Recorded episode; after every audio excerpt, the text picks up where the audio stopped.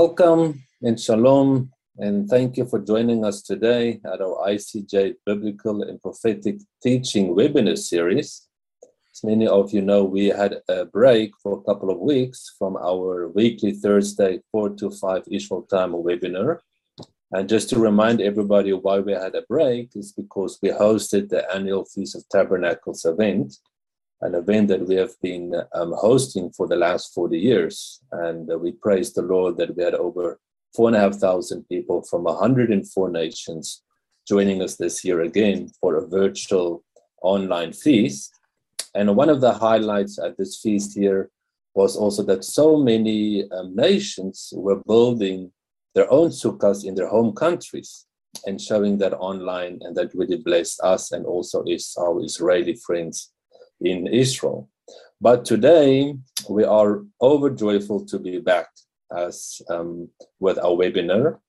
And today um, our webinar um, subject is the contradictions of Paul in Romans 3.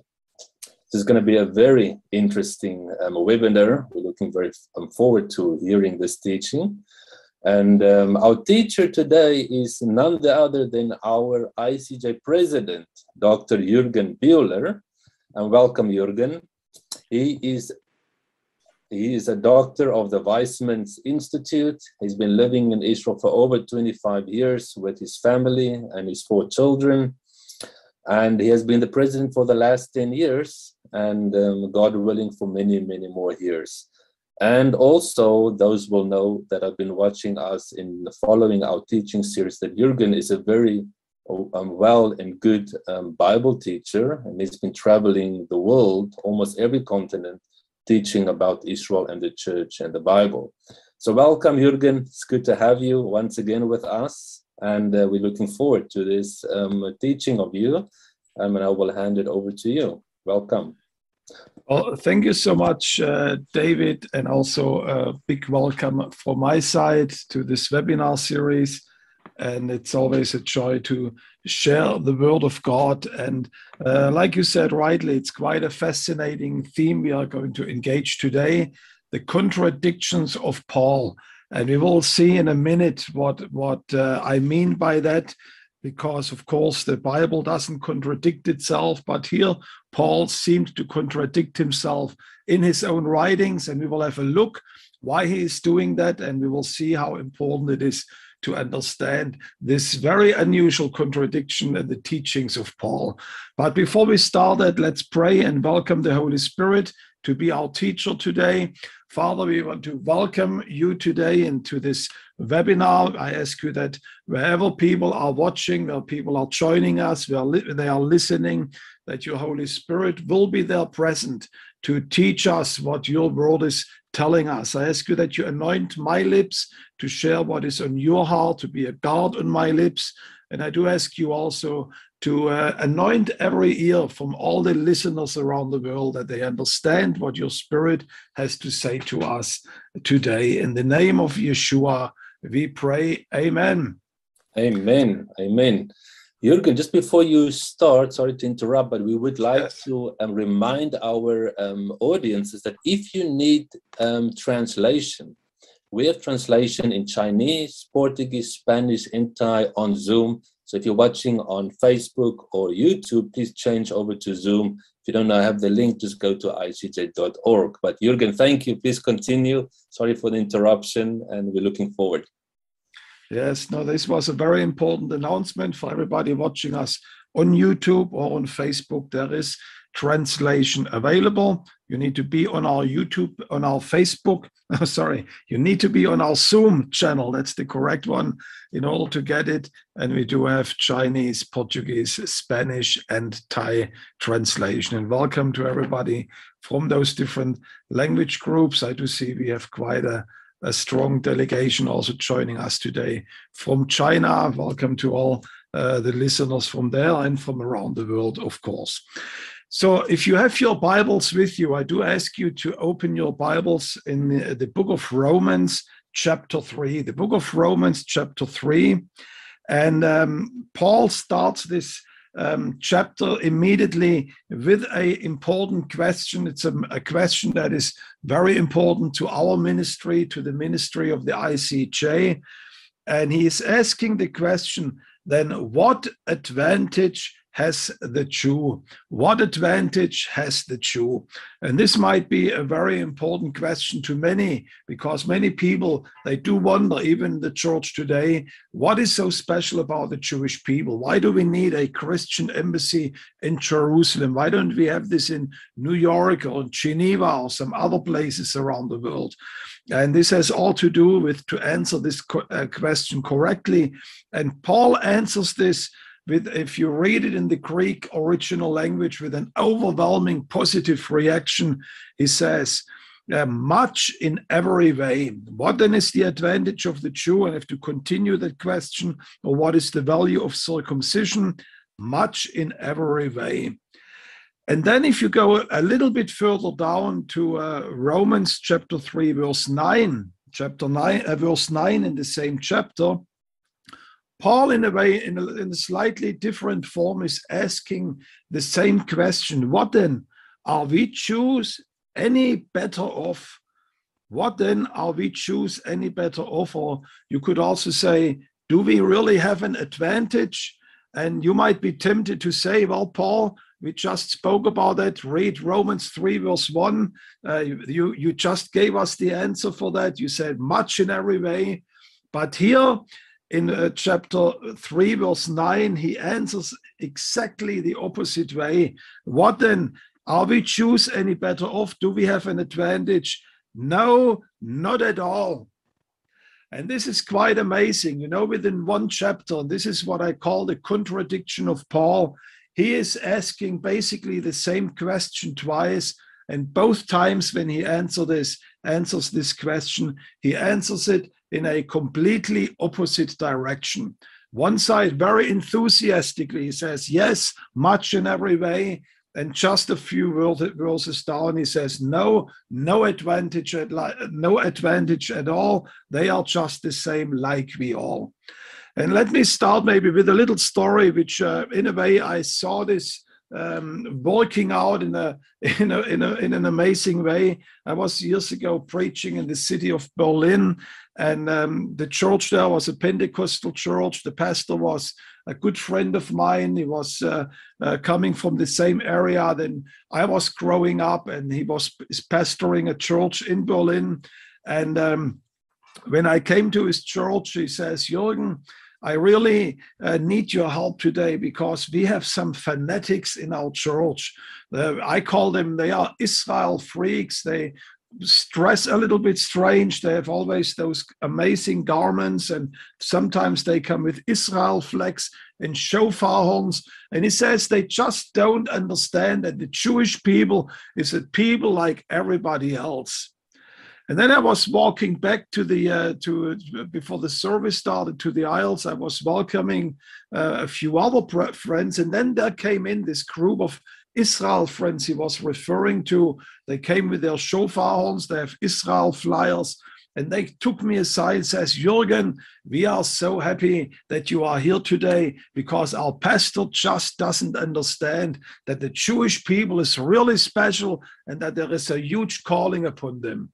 And this was exactly this contradiction right within a few minutes before my eyes, where you saw an enthusiastic group which answered the question much in every way, like Paul does here in verse 1. And then at the same time, the pastor says, they are just as every other nation.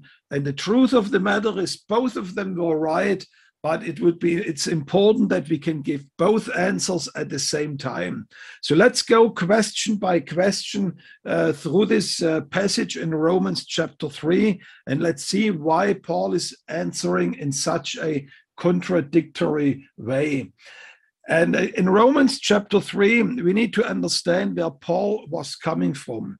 If you have time later on today, I encourage you to read uh, Romans chapter 2, in particular, the second half of the chapter. And there in the second half of the chapter, he made a quite provocative statement, in particular in the ears of a Jewish person who was part of that congregation. He said something in the very last verses of chapter 2. He says, For not he is a Jew who is it merely outwardly, nor is circumcision outward or and physical, but a Jew is the one who is it inwardly, and circumcision is a matter of the heart by the Spirit, not by the letter. His praise is not from man, but from God. And you know, when Paul was writing this this letter to the to the church in Rome, I just can see what was happening there in that church. I can see the Jewish audience that was sitting there in that congregation, and they were scratching their head and they said, Well, I really wonder what Paul is telling us here. Does he really mean that there is nothing special about the Jewish people? That uh, in the church now there is no distinction between Jews and Gentile? I really wonder what he is leading us to. And in that context, he understands in a way the questions that are going through the heads of many of the Jews who were sitting in that, in that congregation. And he, in a way, writes out their question in the way how he's uh, formulating it here. So, what is the advantage then of the Jew? Is there any advantage in circumcision in the tradition of the Jewish people? And many Christians today, they would answer this in the way how Paul just wrote it in chapter two. They say, "Well, Paul, you just said it yourself. Um, um, the to be Jewish is a matter of the heart, and if you believe in Yeshua and the Messiah, and if you are circumcised in the heart, you are on equal footing to the Jewish people." And Paul gave us these words himself just a few verses before, but listen how Paul is answering that. What is the advantage of the Jew? What is the value of circumcision? Or you can also say what separates the Jewish people from all the other nations. And Paul is answering here much in every way. To begin with, the Jews were entrusted with the oracles of God. And what Paul is doing here in this passage he's relating to the unique calling that God placed upon the Jewish people. And he says the first thing that you need to understand about the Jewish people, there is a calling over them that is different to any other people, to the Chinese people, to the German, German people, to the American people. He says, to them were committed or entrusted the oracles of God. Those people were the people of the book how they are called even today. They are the people who gave us the Bible or the Word of God.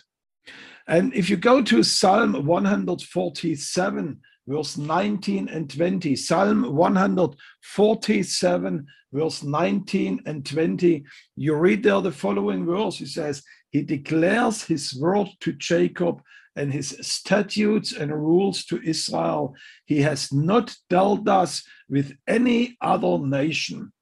He declares his word to Jacob, his statutes to Israel, and he has not dealt us with any other nations.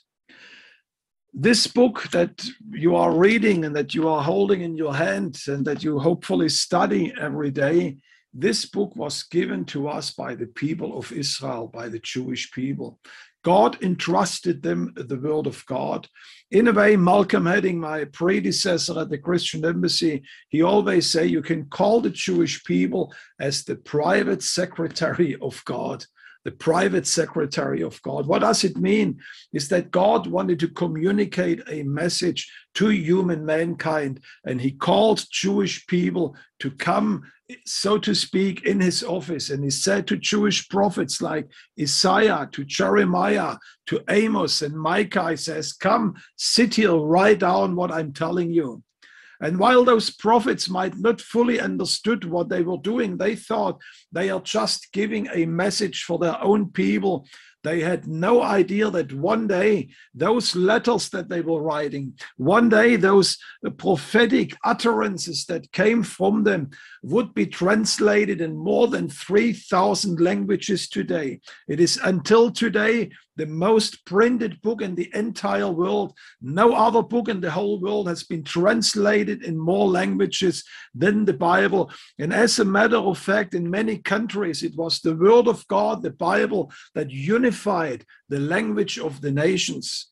And one example for that is, for example, Germany, the country where I am coming from. It was the translation of Martin Luther that united the language in German into what we call today High German.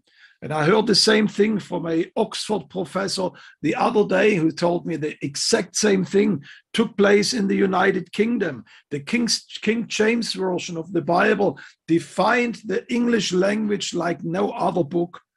And this book was given to us by the Jewish people, translated in so many languages. And it's like Paul here says, to them were granted the oracles of God.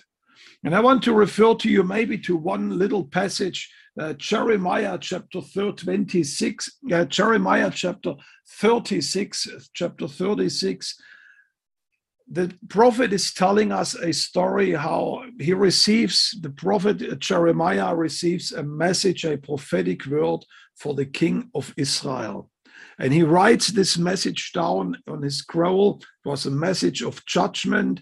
And then he hands over this scroll to his servant baruch.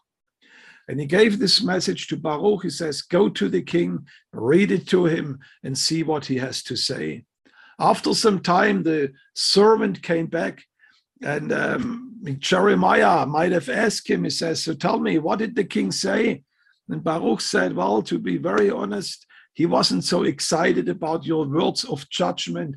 He actually took the scroll and he threw it in the fire, he destroyed it. And Jeremiah might have said, Well, what a pity. This was really a good message that I was writing there. I really felt this was coming from the Lord. And he might have been leaving his house. And you can read this in, in chapter 27. Now, after the king burned the scroll of the words that Baruch the, the wrote at Jeremiah's uh, dictation, the word of the Lord came to Jeremiah take another scroll and write on it the same words. That means God told him, Come back here, write the same message again. Why would he need to write that message again? Not to send it again to the king, but because this message was not just a message for the king of Israel. This message was also a message for the people of Brazil, for the people of Portugal, for the people of Thailand, for the people of Spain and Latin America and of Asia, because it's the word of God that God uttered through Jewish prophets to human mankind. And even until today, you know, if you are watching how the Jewish people are preserving the word of God, it's an incredible art.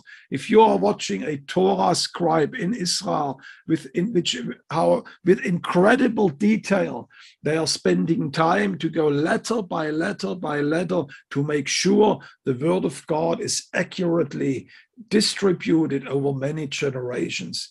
That's why from the Bible, there are more original, there's, there are more ancient scrolls available where we can be assured of the validity of the Word of God than any other work, work from the ancient times.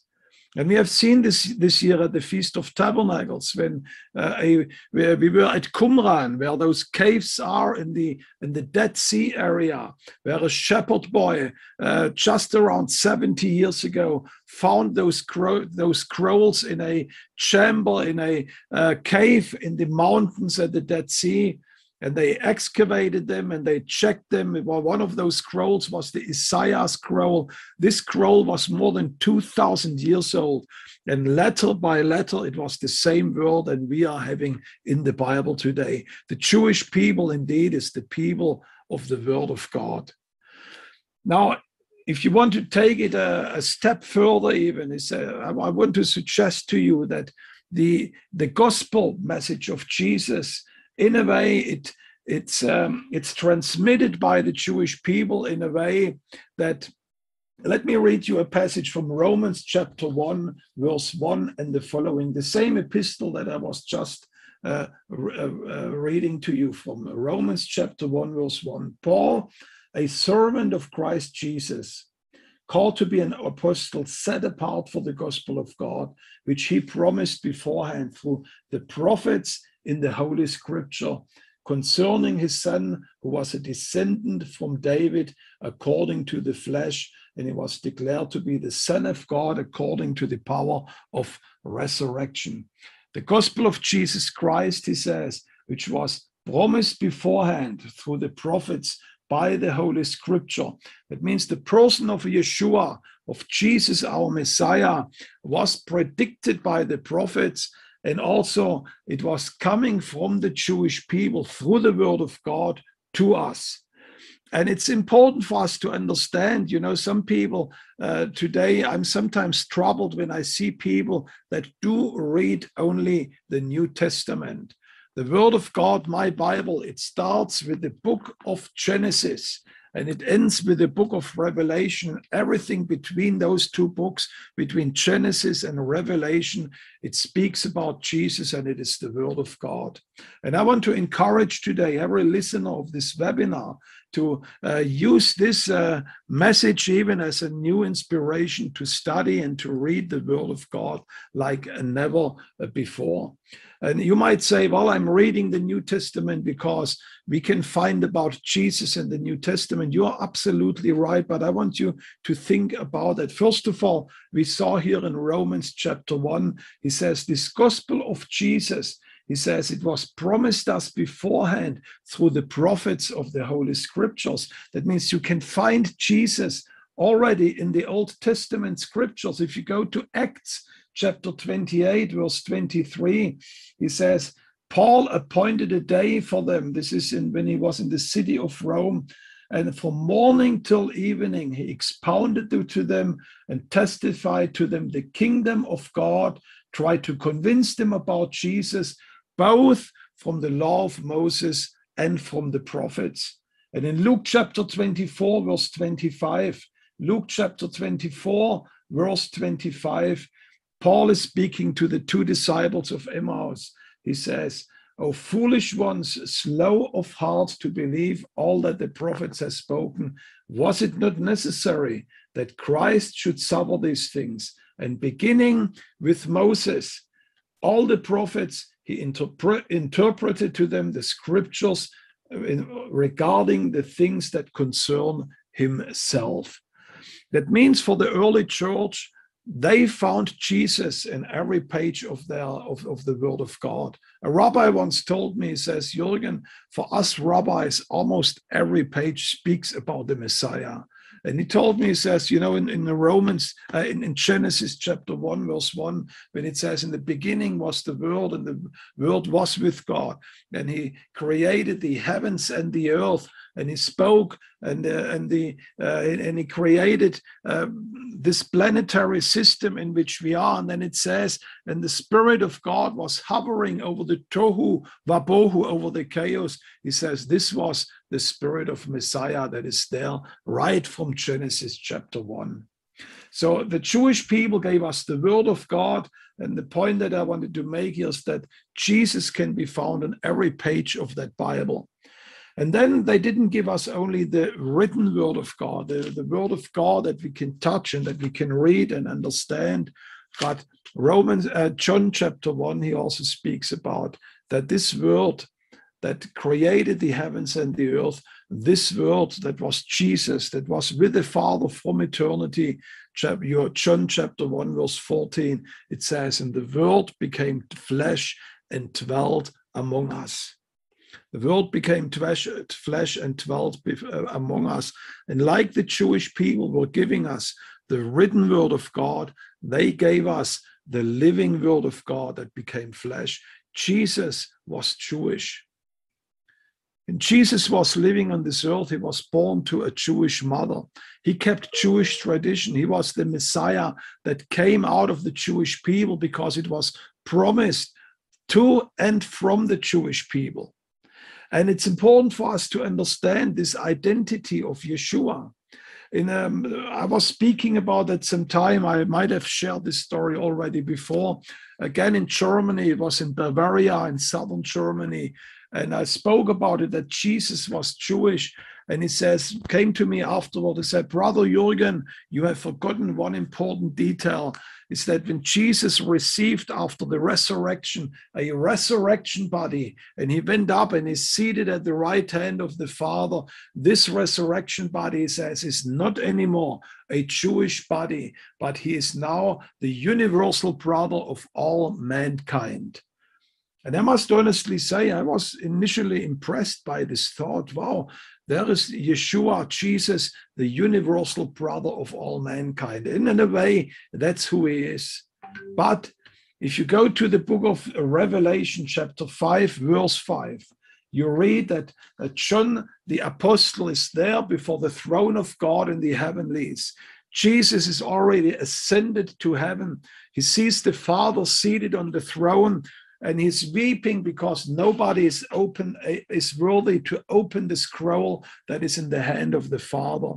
And somebody comes to the in the back from from john and he says john don't weep. There is somebody who is worthy to open the scroll and he is the lion of the tribe of judah. The lion of the tribe of judah. Revelation 5 verse 5 that means even up there in heaven Jesus keeps his Jewish identity.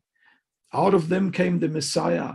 Even if you go to the very last chapter of the Bible, it is Revelation chapter 22, uh, you will find a very similar statement. These are, if you have a red, Bible, a red letter Bible where the words of Jesus are highlighted in red letters, this is one of the last verses that Jesus directly spoke to us in his word. He says, I, Jesus, Revelation chapter 22, verse 16. 22, verse 16. I have sent my angel to testify to you about these things. I am the root and the descendant of David, the bright morning star. I am the root and the descendant of David, the bright morning star. Isn't it amazing that in this very last sentences of the word of God in the Bible, Jesus himself wants to remind us. He said, Don't forget my great, great, great, great grandfather. He is a Jewish king in the city of Jerusalem. And Paul here says, therefore, there is an incredible advantage of the Jewish people. God gave them a calling that is not resting on any other people.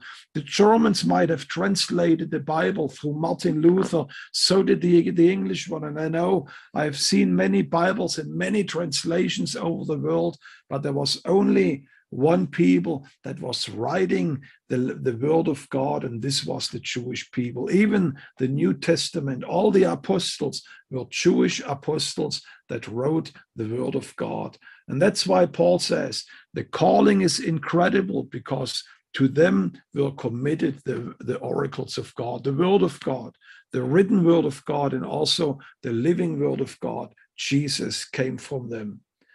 And this is, has to do very much with the calling that rests on the Jewish people. And uh, there is a calling on Israel that is different to any other nations. And I just very briefly want to remind you on that. You can find that in Genesis chapter 12, verse 3, where God says, I will bless those who bless you, and him who dishonors you, I will curse. And he says to Abraham, and in you and in your seed, all the families of the earth shall be blessed. That means from the very beginning, from the very calling of Abraham, there was a calling upon the Jewish nations to be a blessing for all the families of the earth, for all the languages of the earth. That's why the Bible is translated in so many languages around the world, because the Jewish people were God's vehicle of salvation to bring saving products to human mankind, the Word of God, and also the uh, Messiah that redeemed us. And this is so important for us to remember that there is a calling on the Jewish people that is different to any other nation. And it's quite important when we speak about this calling of the Jewish people that this is not so much dependent even on their spiritual state. Um, in, in Romans chapter in chapter 11, verse 28, Paul makes a, an amazing statement when he is speaking about the Jewish people. Romans chapter 11, verse 28. He says, As regards to the gospel, they are enemies for your sake, but as regards to the election, they are beloved for the sake of the forefathers. And I might speak about that in an upcoming seminar, also a webinar about it. There is a calling of the Jewish people that Paul calls it is a mystery. It is difficult to understand that they might not believe in what they what we believe as Christians. They might not believe in the Messiah that came from them. But he says, but Paul says they are still beloved because there is a calling that is resting upon them from their forefathers. And Rome, Paul says in the same chapter in the book of Romans, even in their blinding, even in their not recognizing their Messiah, they have delivered an incredible blessing to human mankind. And I want to think you just about one thing. If the Jewish people, when God delivered them on Mount Sinai, and when delivered them from Egypt and brought them to Mount Sinai, if they from that moment onwards would have said, well, praise the Lord. We want to welcome the commandments of God. And from today on, we will keep every single one of them. And from that day on, the Jewish people would have kept every single commandment of the Bible. If this would have been the case, the Bible would not have been written. The Word of God, what is it? It is God's communication, God's dialogue with a people that continuously struggled to fulfill the commandments of God. And why do we have this in the Bible? Because this world, by reading it, it puts a mirror in front of our face. And no matter where you are living, it tells you this is your story. This is your struggle to deal with the word of God, to deal with the commandments of God. And therefore, even in their blinding and they're not recognizing, even in their rebellion against God, they have become a blessing to mankind that through the word of God written to them, we might learn and we are able to, to enter into relationship to God. So there is a unique calling upon Israel. I could speak more about this, but we have to come to the second part of our discussion. Now, the second time now, Paul is, is, is, answer, asking this question what, what about the Jews? Are they now any better off you could say, well, Jürgen, you just so ex- wonderfully explained that, that there is a unique calling upon the Jewish people, that they gave the word of God to the man, to mankind, that they gave the Messiah to mankind. There is a national calling upon them th- since Abraham. So, yes, they are special. And then Paul says, no, not at all. For we have already charged that all, both Jews and Greeks, or Jews and Gentiles, they are under sin. And what Paul is writing here, I want to compare it with a story from Germany. Um, again, uh, that's where I'm coming from. I remember years ago our German Chancellor Angela Merkel. Her father is a Lutheran pastor, so she was raised in a, a Christian home. She was speaking to a large delegation of evangelical pastors and leaders in Germany. And she went to the platform and she said the following He says, Dear friends, dear brothers and sisters, let me start like that. I'm speaking here today knowing that one day when I stand before God, I will not stand before him as the Chancellor of the Federal Republic of Germany, but I will stand before God as Angela Merkel, the person, and I have no difference to any one of you. And I think this is exactly what Paul is highlighting here in regard to the Jewish people. There is an incredible national calling on the entire nation of Israel. And you see this even until today unfolding here in the land of Israel. I see it, I witness it every day. But then Paul says, when it comes to the individual person, the individual Jewish person, he says they are on the same footing like every Gentile on the world. They are sinners like everybody else. They need salvation uh, like everybody else. And that means that one day when they stand before the throne of God, They will not be able to say, well, you need to let us into uh, the, the, the coming world. You need to let us into paradise because our great, great, great, great, great, great grandfather was Abraham or King David or one of the prophets. God says, This will not help you, but I'm going to deal with every single soul individually in, as, as they stand before me. Or to put it in other words, there will be no grandchildren in heaven. I keep telling this to my children. So we have a wonderful, we had a wonderful grandfather. My father, he was an amazing believer. He was a pastor. Thousands of people came to faith through him, started many churches. And I keep telling my boys, and I says, when you stand one day before the Lord, the entrance to heaven will not be granted because you say, well, my grandfather was Albert Bühler, or my father was Jürgen Bühler, president of the Christian embassy. It will not help you at all. What will bring you the entry into the heavens will be a personal relationship to his Messiah. And that's what Paul is saying there. And that's why this pastor in Berlin was absolutely right. When it comes to individual personal salvation, there is no difference to Jewish people and Gentiles. But as an entire nation, as a group of people, there is a calling upon them that is unique. And that's why we are called to bless them. Now, the argument that Paul is using here, because he understands this might be shocking also to some of the Jewish audience that is listening here. He says, What I'm teaching you about the sinfulness of man, he says, this is not a new concept that I'm inventing or that is coming out uh, from a New Testament or Christian or Gentile teaching, but it's something that he derived from the Tanakh, from the Torah, from the prophets of the, uh, of the first covenant. For example, Genesis chapter 6, verse 5, 5 um, the Lord says, The Lord saw the wickedness of man was great, and every intention and every thought of the heart was only evil continuously. In Deuteronomy chapter 29, verse 3, it says, the great trials and the great miracles that you I, I saw, this I saw, and the signs and the great wonders. But to this day, Moses speaks to the people of Israel. God has not given to you a heart to understand or eyes to hear and, and to see. Or in Jeremiah chapter 17, we spoke about uh, Jeremiah or Jeremiah, who in Hebrew, um, the, the prophet had to speak about his people and about his own life. The heart of man is deceitful above all things, it is desperately sick. Who can understand it? The heart of man is deceitful above all things. It is desperately sick. Who can understand it?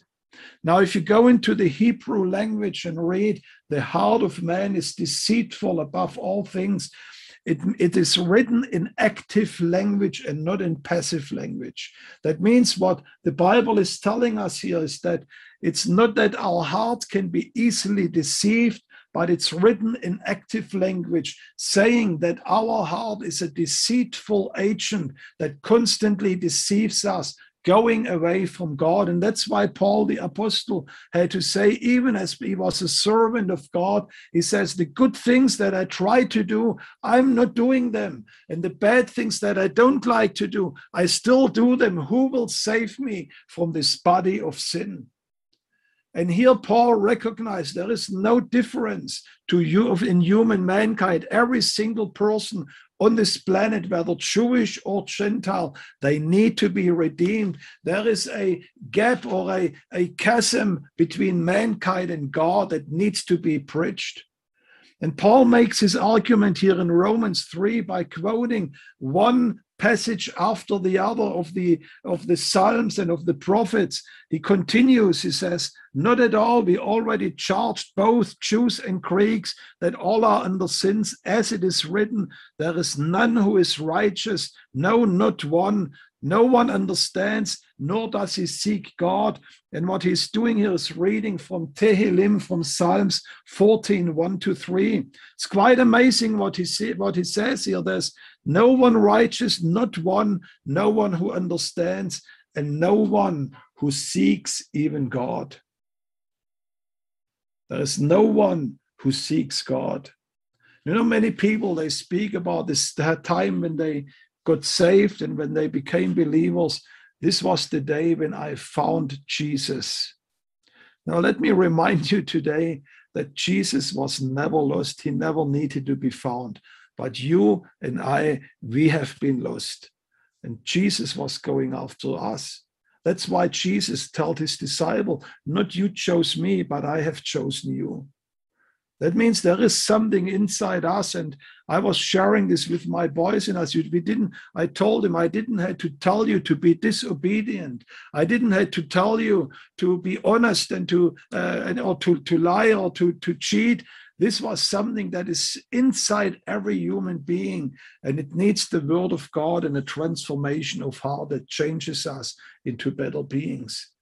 That's why when Jesus told, spoke to Nicodemus, um, he says, You should know it above all from all the teachers of Israel. You should know it because of the sickness of our heart that you need to be born again. You need to have a new start with God. You need a, a fresh start with God in order to come into relationship with God. You need to be regenerated, renewed by the word of God. That's why the prophets of the Old Testament they speak, one day when my spirit will be poured out, I'm giving them a new heart and I'm going to give them a heart that follows after me. And then Paul continues here in Romans chapter uh, chapter 3 he says further down he says but now the righteousness of God has been manifested apart from the law. That means it didn't take away from the law, but it's revealed outside the law, almost you can say in parallel to the law. And the law and the prophets, they bear witness to it. The righteousness of God through faith in Jesus Christ for all who believe.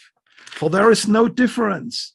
All have sinned and have fallen short of the glory of God and are justified by grace as a gift through the redemption that is in Jesus Christ. And that's why Paul answers the second the, the, second question. So, what is special about the about the Jewish people? He says, when it comes to salvation, the Jewish people is exactly on the same footing like the Chinese people or the people in Thailand or the people anywhere else in the world. However, he says there is a calling upon Israel that is different to any nation of this world. They gave to the world the Messiah. They gave the Torah, the commandments of God. And there is still a future calling upon them. Paul writes about that in Romans 11. He says, you know, if they're falling away, if their rejection of Messiah already produced such a great fruit among the Gentiles, think of it. What will their fullness, what will their acceptance be than life from the dead?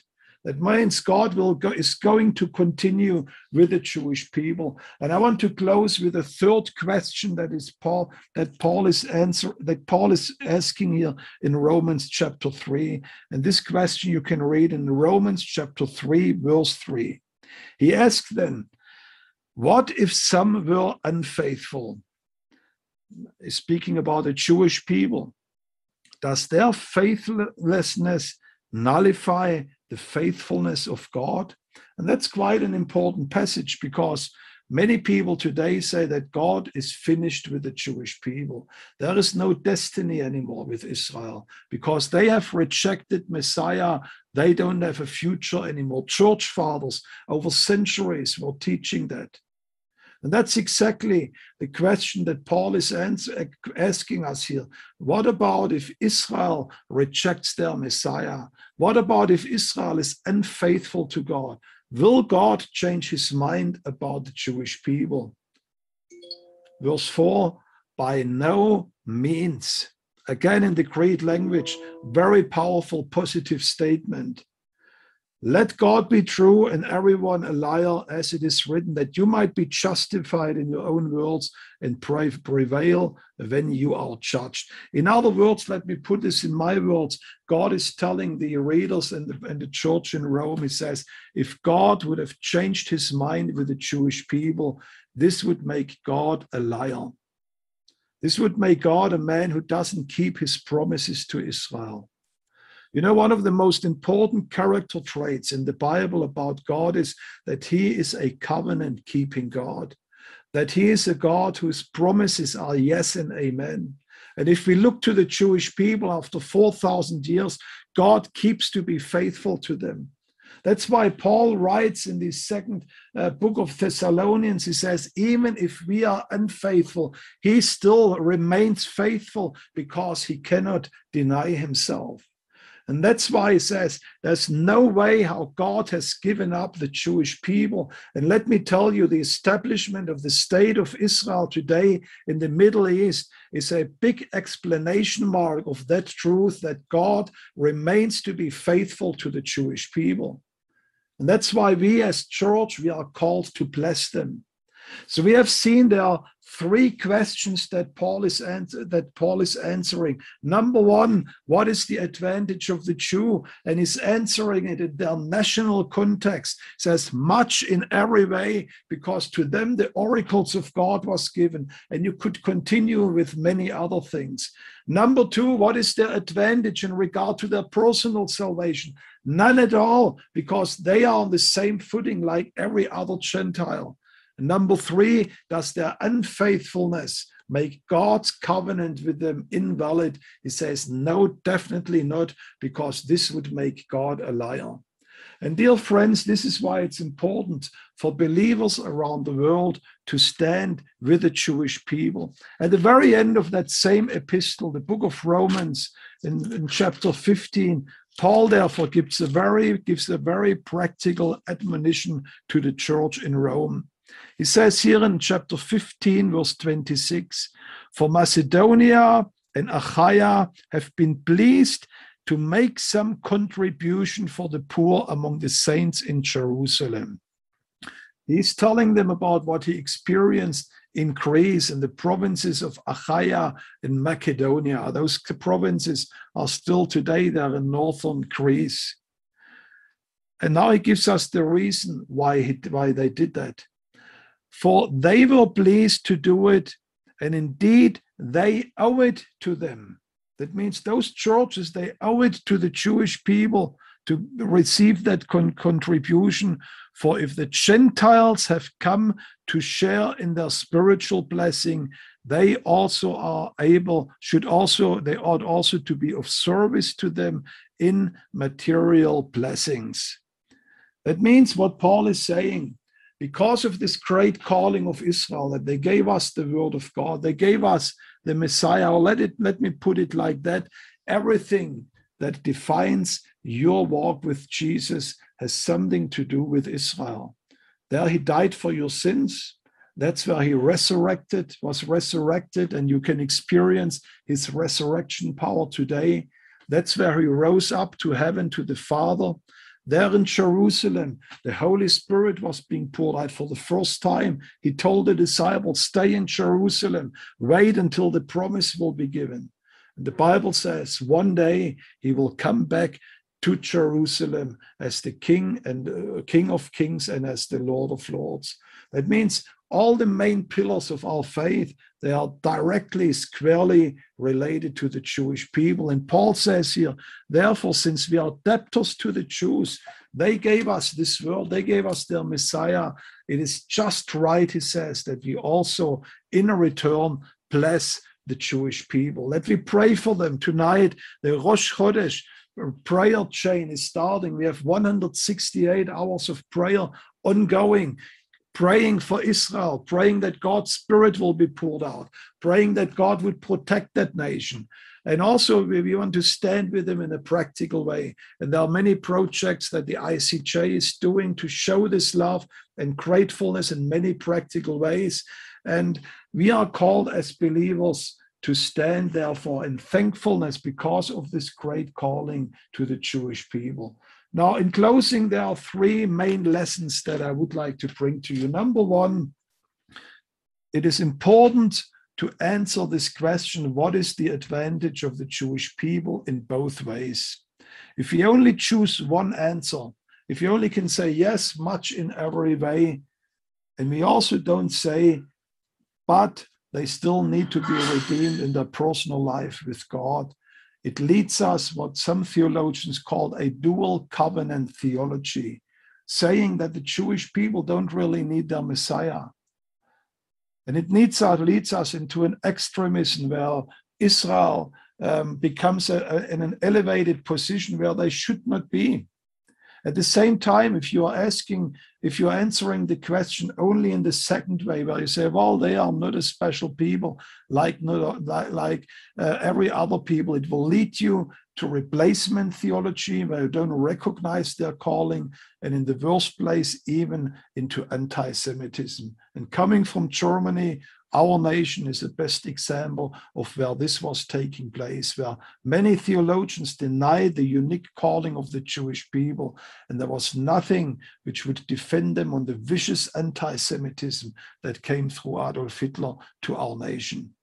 So we need to answer this question, be able to answer in, bo- in both ways in order to have a balanced position towards the Jewish people. Number two, it also helps us to understand Israel today. Many people, they say to us, how can you support a sinful nation? I want to remind you in Ezekiel chapter 36, verse 22, Ezekiel 36, 22, therefore says the Lord, I'm going to restore you, but not for your sake, O house of Israel, but for my name's sake because you have defiled my name among the nations where you have been. God's restoration with Israel to do has nothing to do with their spiritual state, but everything with God's faithfulness to them. And one day in the same chapter 36, God says, One day I'm going to pour out my spirit. I will sprinkle clean water upon them, and I will give them a new heart, and I will dwell among them and tabernacle among them. So it helps us to understand Israel today, to see them in the correct picture. And then finally, and maybe most importantly, it is a personal message to all of us. As I said in the beginning, God doesn't have grandchildren. And I want to bring a very personal appeal to you today in this very last minute of this webinar is that you might be here on this webinar because maybe you grew up in a Christian family or you have been uh, brought to church by your parents on a daily basis or a weekly basis, and you feel, well, mm, you are good Christians because your parents are. And I want to remind you that God does not have grandchildren.